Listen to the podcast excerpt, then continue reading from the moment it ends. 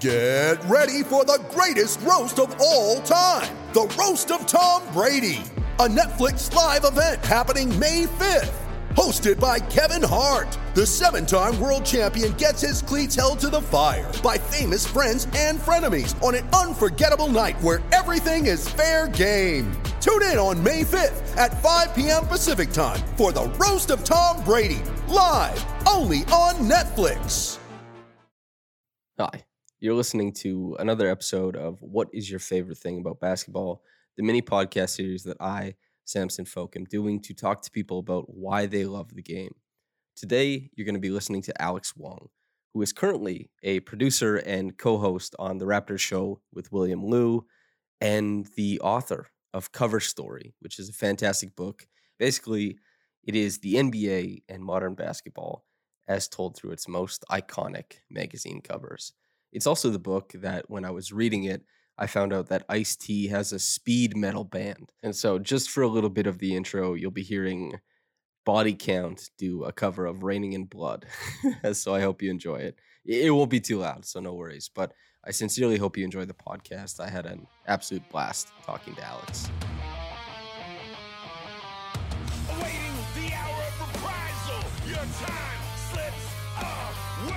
Alex Wong, what is your favorite thing about basketball?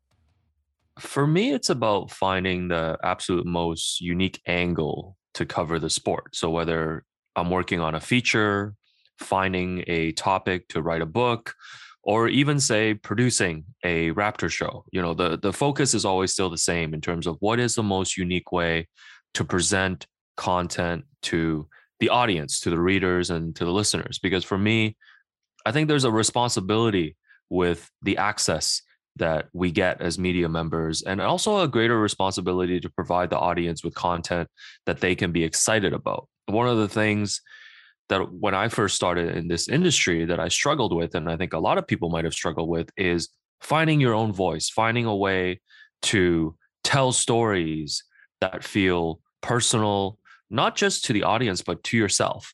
And very early on, you know, I tried to emulate a lot of the great writers out there. Now, that's not to detract from saying that you shouldn't have writers that you look up to, that you admire, that you study, that maybe you take some cues and notes from. But it did take me a few years to realize that, hey, writing about X's and O's and analyzing basketball games, that is all and great. And I think there is a huge need for that. But that just wasn't something that particularly interested me. And so it took me into a different kind of environment when I really realized that I wanted to imprint my own perspective and my own voice on things. So if I were to sum it up, I would say the thing I love about basketball is really everything that doesn't have anything to do with the actual basketball being played on the court. Mm-hmm. You mentioned, you know, in the acknowledgments of your book that Francine Klein, your eighth grade homeroom teacher, helped um, put you on this path, even if it took a little while to develop. And so I'm curious, what do you think made it so that you did pursue all these, I don't know, peripheral stories about basketball? It's interesting when I think about it now. I probably didn't have this perspective when I was growing up. Having immigrated from Hong Kong to Canada with my family at a very young age when I was six, there was always this outsider perspective that I think I had. You know, I never felt like that coming to Toronto and living here, even though I made friends and, you know, I, this became my home, I always looked at everything from an outsider's perspective. And I think in that way, you know, ever since I was young growing up, and even until now that I'm covering basketball, I've always approached things from that perspective in terms of not thinking about what everybody else is thinking about or how everybody else is talking about things but you know how do i look at things? You know what what is a different lens that i can i can look at when it comes to covering basketball? And you mentioned my english teacher ms klein i had a chance to reconnect with her a few years ago and it was great for me to just sit down and really tell her that that you know how much impact she had on me. And you know it's been so long i can't even describe the specifics on the ways that she did influence me but what i particularly remember is you know she did sit me down and, and you know she would always push me in class to you know think more critically and think more creatively. And it's those small things and sometimes it's getting a small push from someone like that that i think can make a huge difference.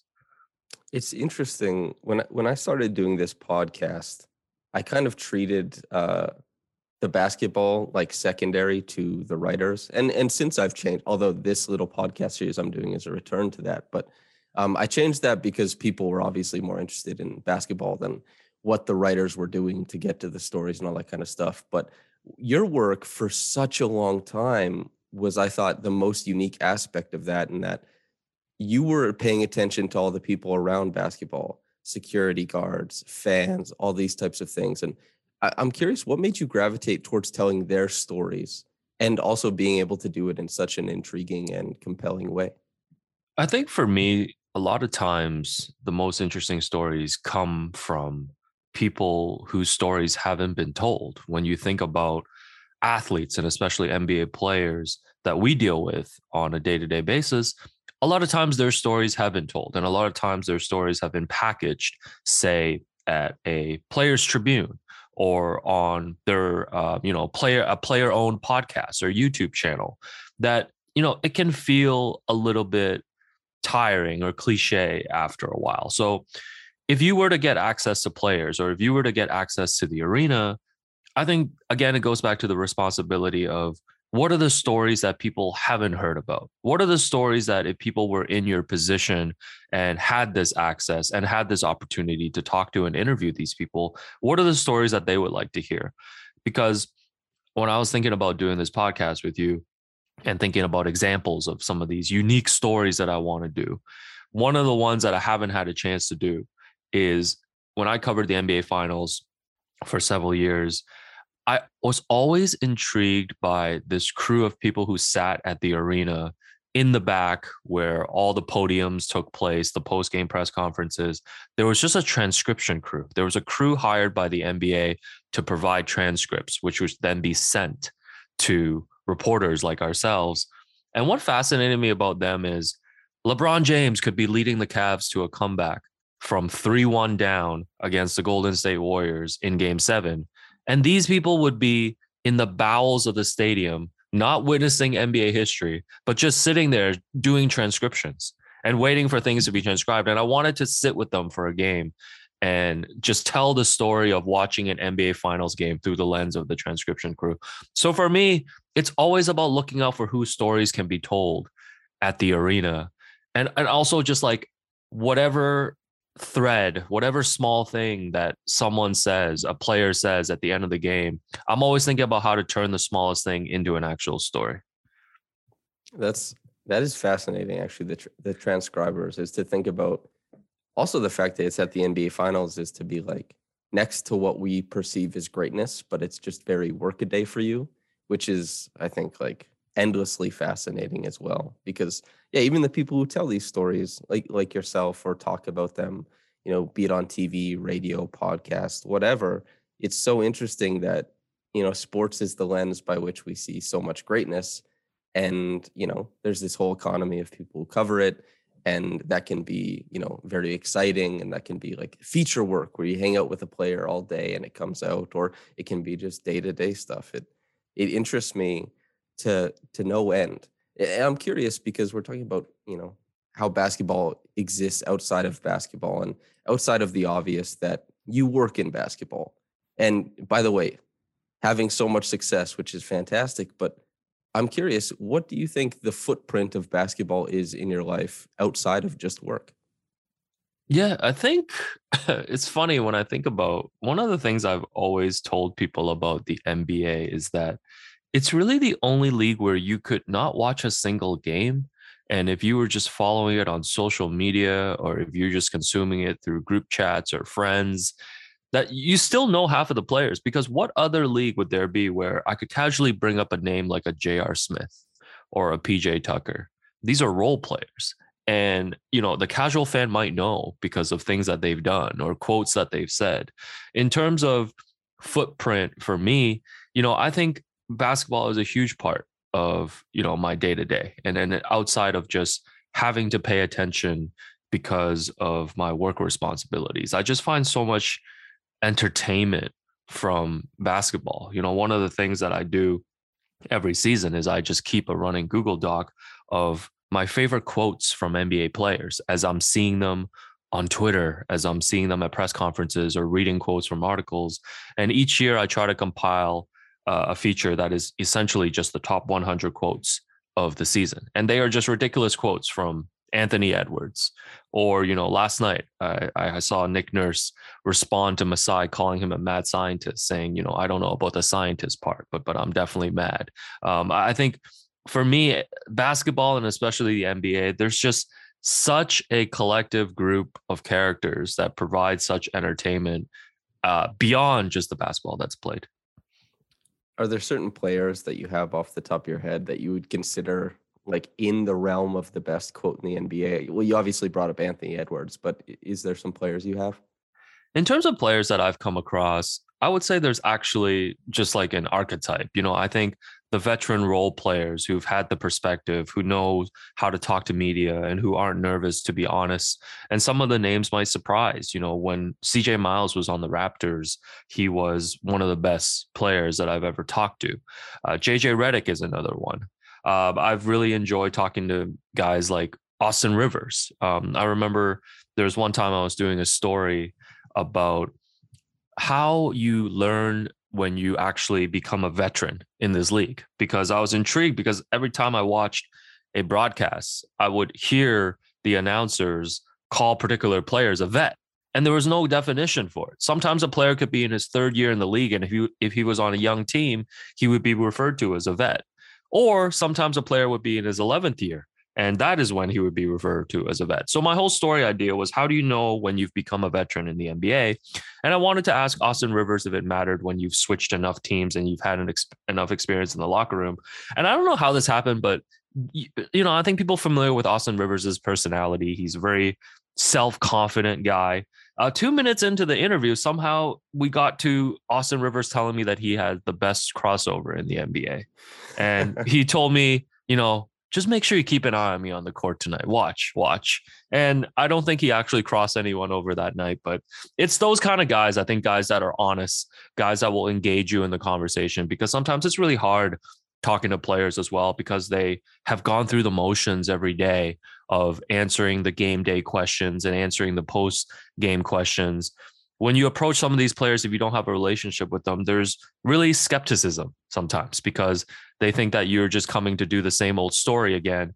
And I've seen guys get really excited when they realize that the topic is something different. And, you know, I'd be remiss to not mention Fred VanVleet as well. You know, I think Fred VanVleet is a very obvious choice in terms of someone who's always been honest, but also engages you in any conversation that you want to have. So, in terms of players, those are really the ones that, off the top of my head, I can think of. The Nardwuar effect, I suppose. Is is there a player or a question that you found has pleased a player the most that they're like, oh hell yeah, that that kicks ass? so I think when I worked on a story in 2016 for GQ when the Cleveland Cavaliers were playing the Raptors in the Eastern Conference Finals, what I had noticed was in the second round, Kevin Love had said after they swept the Atlanta Hawks in a post-game presser that he was excited to go home because it was Sunday and he actually got a chance to watch Game of Thrones live. Now, this was at the height of just Game of Thrones mania.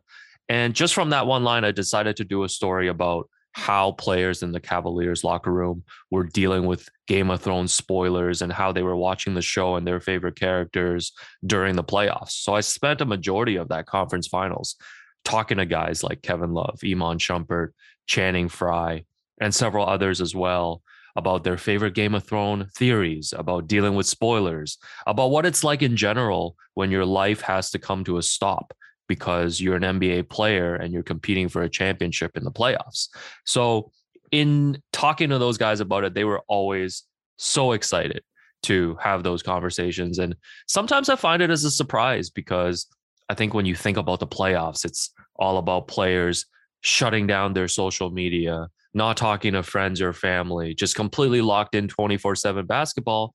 But that's not true. You know, these guys could be under the pressure of trying to win a championship and they still want to just go home on Sunday and watch Game of Thrones without catching spoilers. So at the end of the day, it's about, for me, finding those subjects, finding those topics, finding those ideas, finding those conversations. But then hopefully, for people reading the stories, they can come away realizing that hey, a lot of these athletes are, are just regular people too, just uh, with a lot of money, a lot more money than us, and a lot different lifestyle. That that brings up, and this was mostly locker room conversations. I take it. Yeah, this was just coming up to the guys that shoot around, coming up to them after the game. Um, I remember another great story, just because the Cavaliers were just around a lot during those years. I remember doing a story on them about all of the handshakes that they did, because I think many people remember when LeBron was there, uh, he had a special set of handshakes with every single player. So I went around talking to players about that. And this was right before Isaiah Thomas and Jay Crowder were traded from the team that season. And I remember when I approached Isaiah Thomas at a morning shoot around to talk about his handshake with LeBron, I could get the sense that the two weren't really that close because Isaiah didn't really want to give me an answer about it. He was like, it's just a handshake, man. Meanwhile, Iman Shumpert went into this like 10 minute rant to me about just the meaning of handshakes growing up uh, and, and what it meant to have those bonds with just friends in high school and even in college. And I, I remember one of my favorite things about that is I had talked to everybody, and obviously it was impossible to request for a one on one with LeBron. So my thought was to asked LeBron a question in the post game scrum when the Raptors came, when the Cavaliers came to Toronto that season.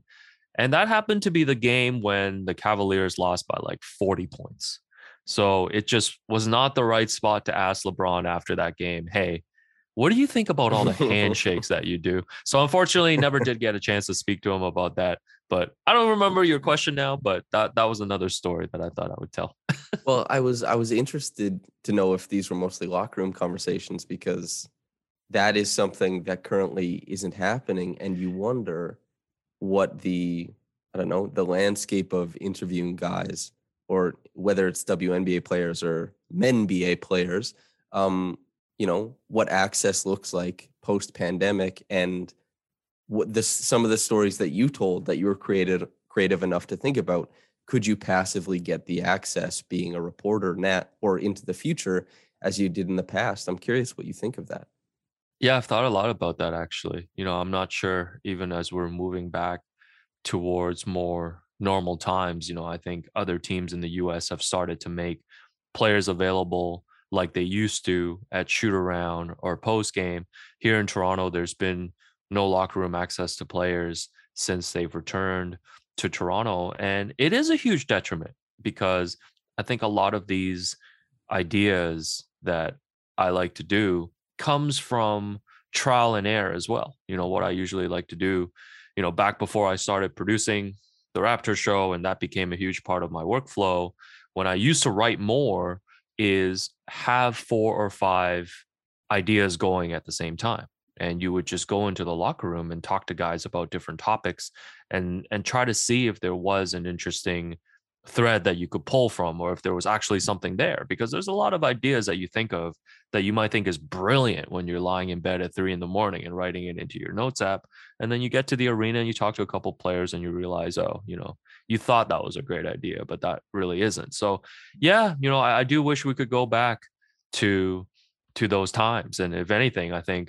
my brain has just stopped coming up with a lot of these unique ideas the last couple of years and i think partly one of it is because recognizing that a lot of the features that i like to do there just isn't that access right now but also because you know uh, I mean, you know my roles have changed a bit in my career in terms of um, you know producing the radio show and, and working on books and things of that nature but there is one big idea i like to do when the access is is there again and then nobody's allowed to steal it because we have this on record is that i've been fascinated about nba players taking ownership of certain emojis so here in toronto hmm. people will recognize gary trent with the ninja emoji fred with the dice emoji pascal with the uh, the spice the spicy pepper emoji and i think around the league when you look at it certain players just make a certain emoji their own and i want to talk to them about that in terms of taking ownership how do they feel if other if other players use it you know is is what is the usage of it in group chats you know with friends families and teammates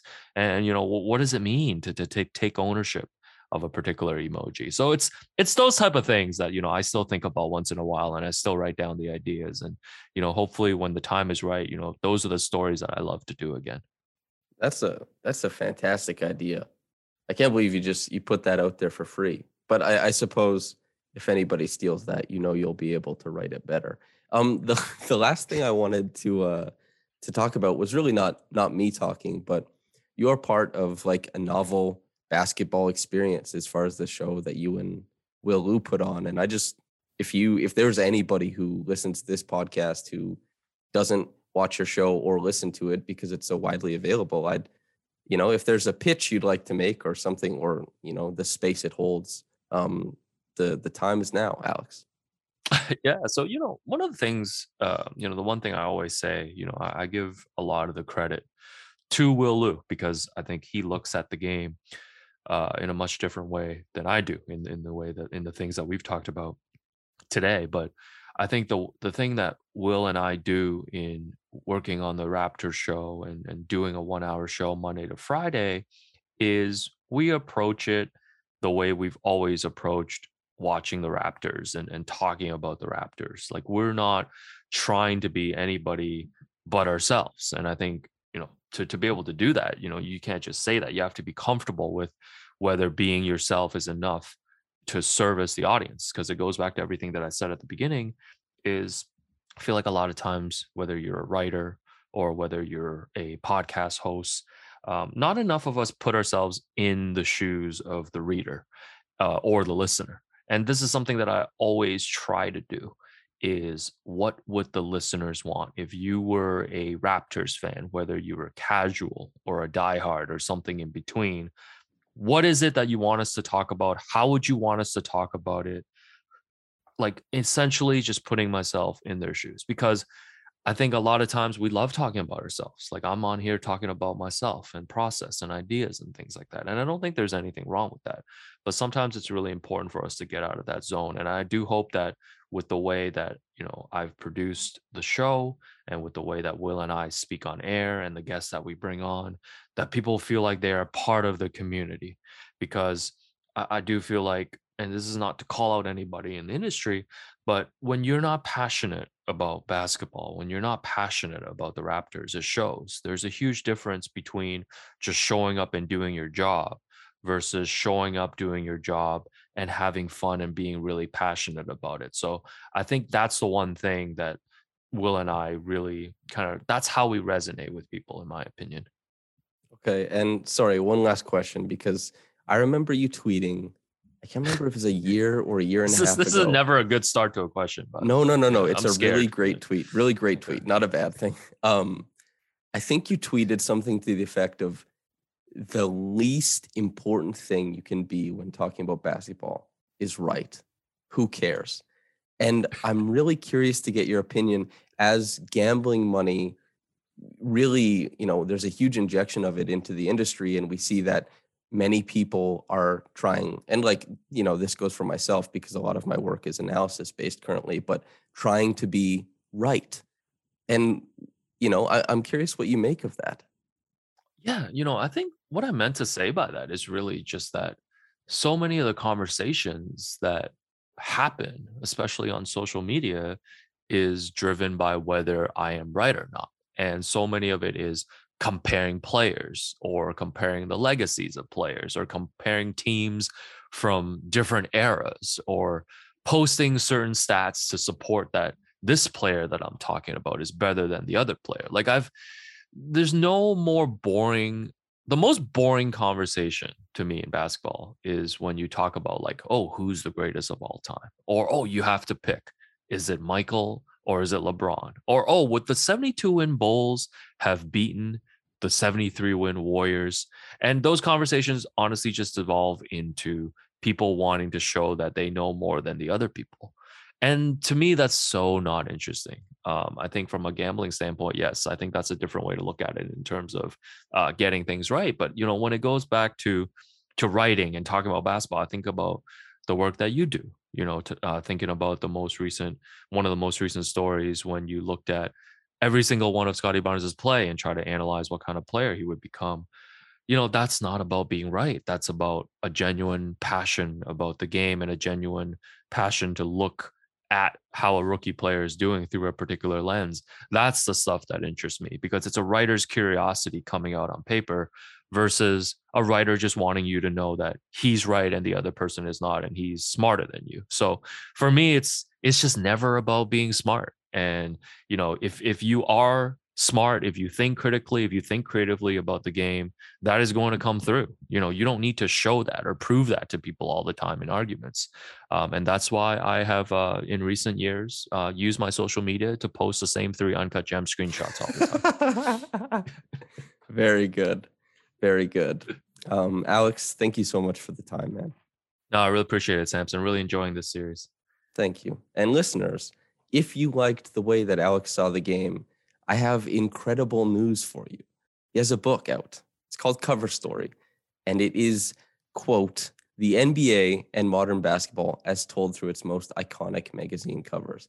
We spent this whole podcast talking about the peripheral conversations, the peripheral stories that can be told, and how unbelievably interesting they are. And Cover Story is filled with so many wonderful nuggets about the NBA, its impact on culture, and just the game itself, and and how hard they had to fight to make it relevant to people. And then you see, you know, how big it is today, and you know, it's it's a kind of a, a massive point, a turning point in basketball coverage, and and he covered it wonderfully. So, Alex, thank you so much for coming on, listener. I hope you enjoyed it immensely. Uh, thanks for tuning in. But whether you got into it in the morning or at night, have a blessed day and goodbye.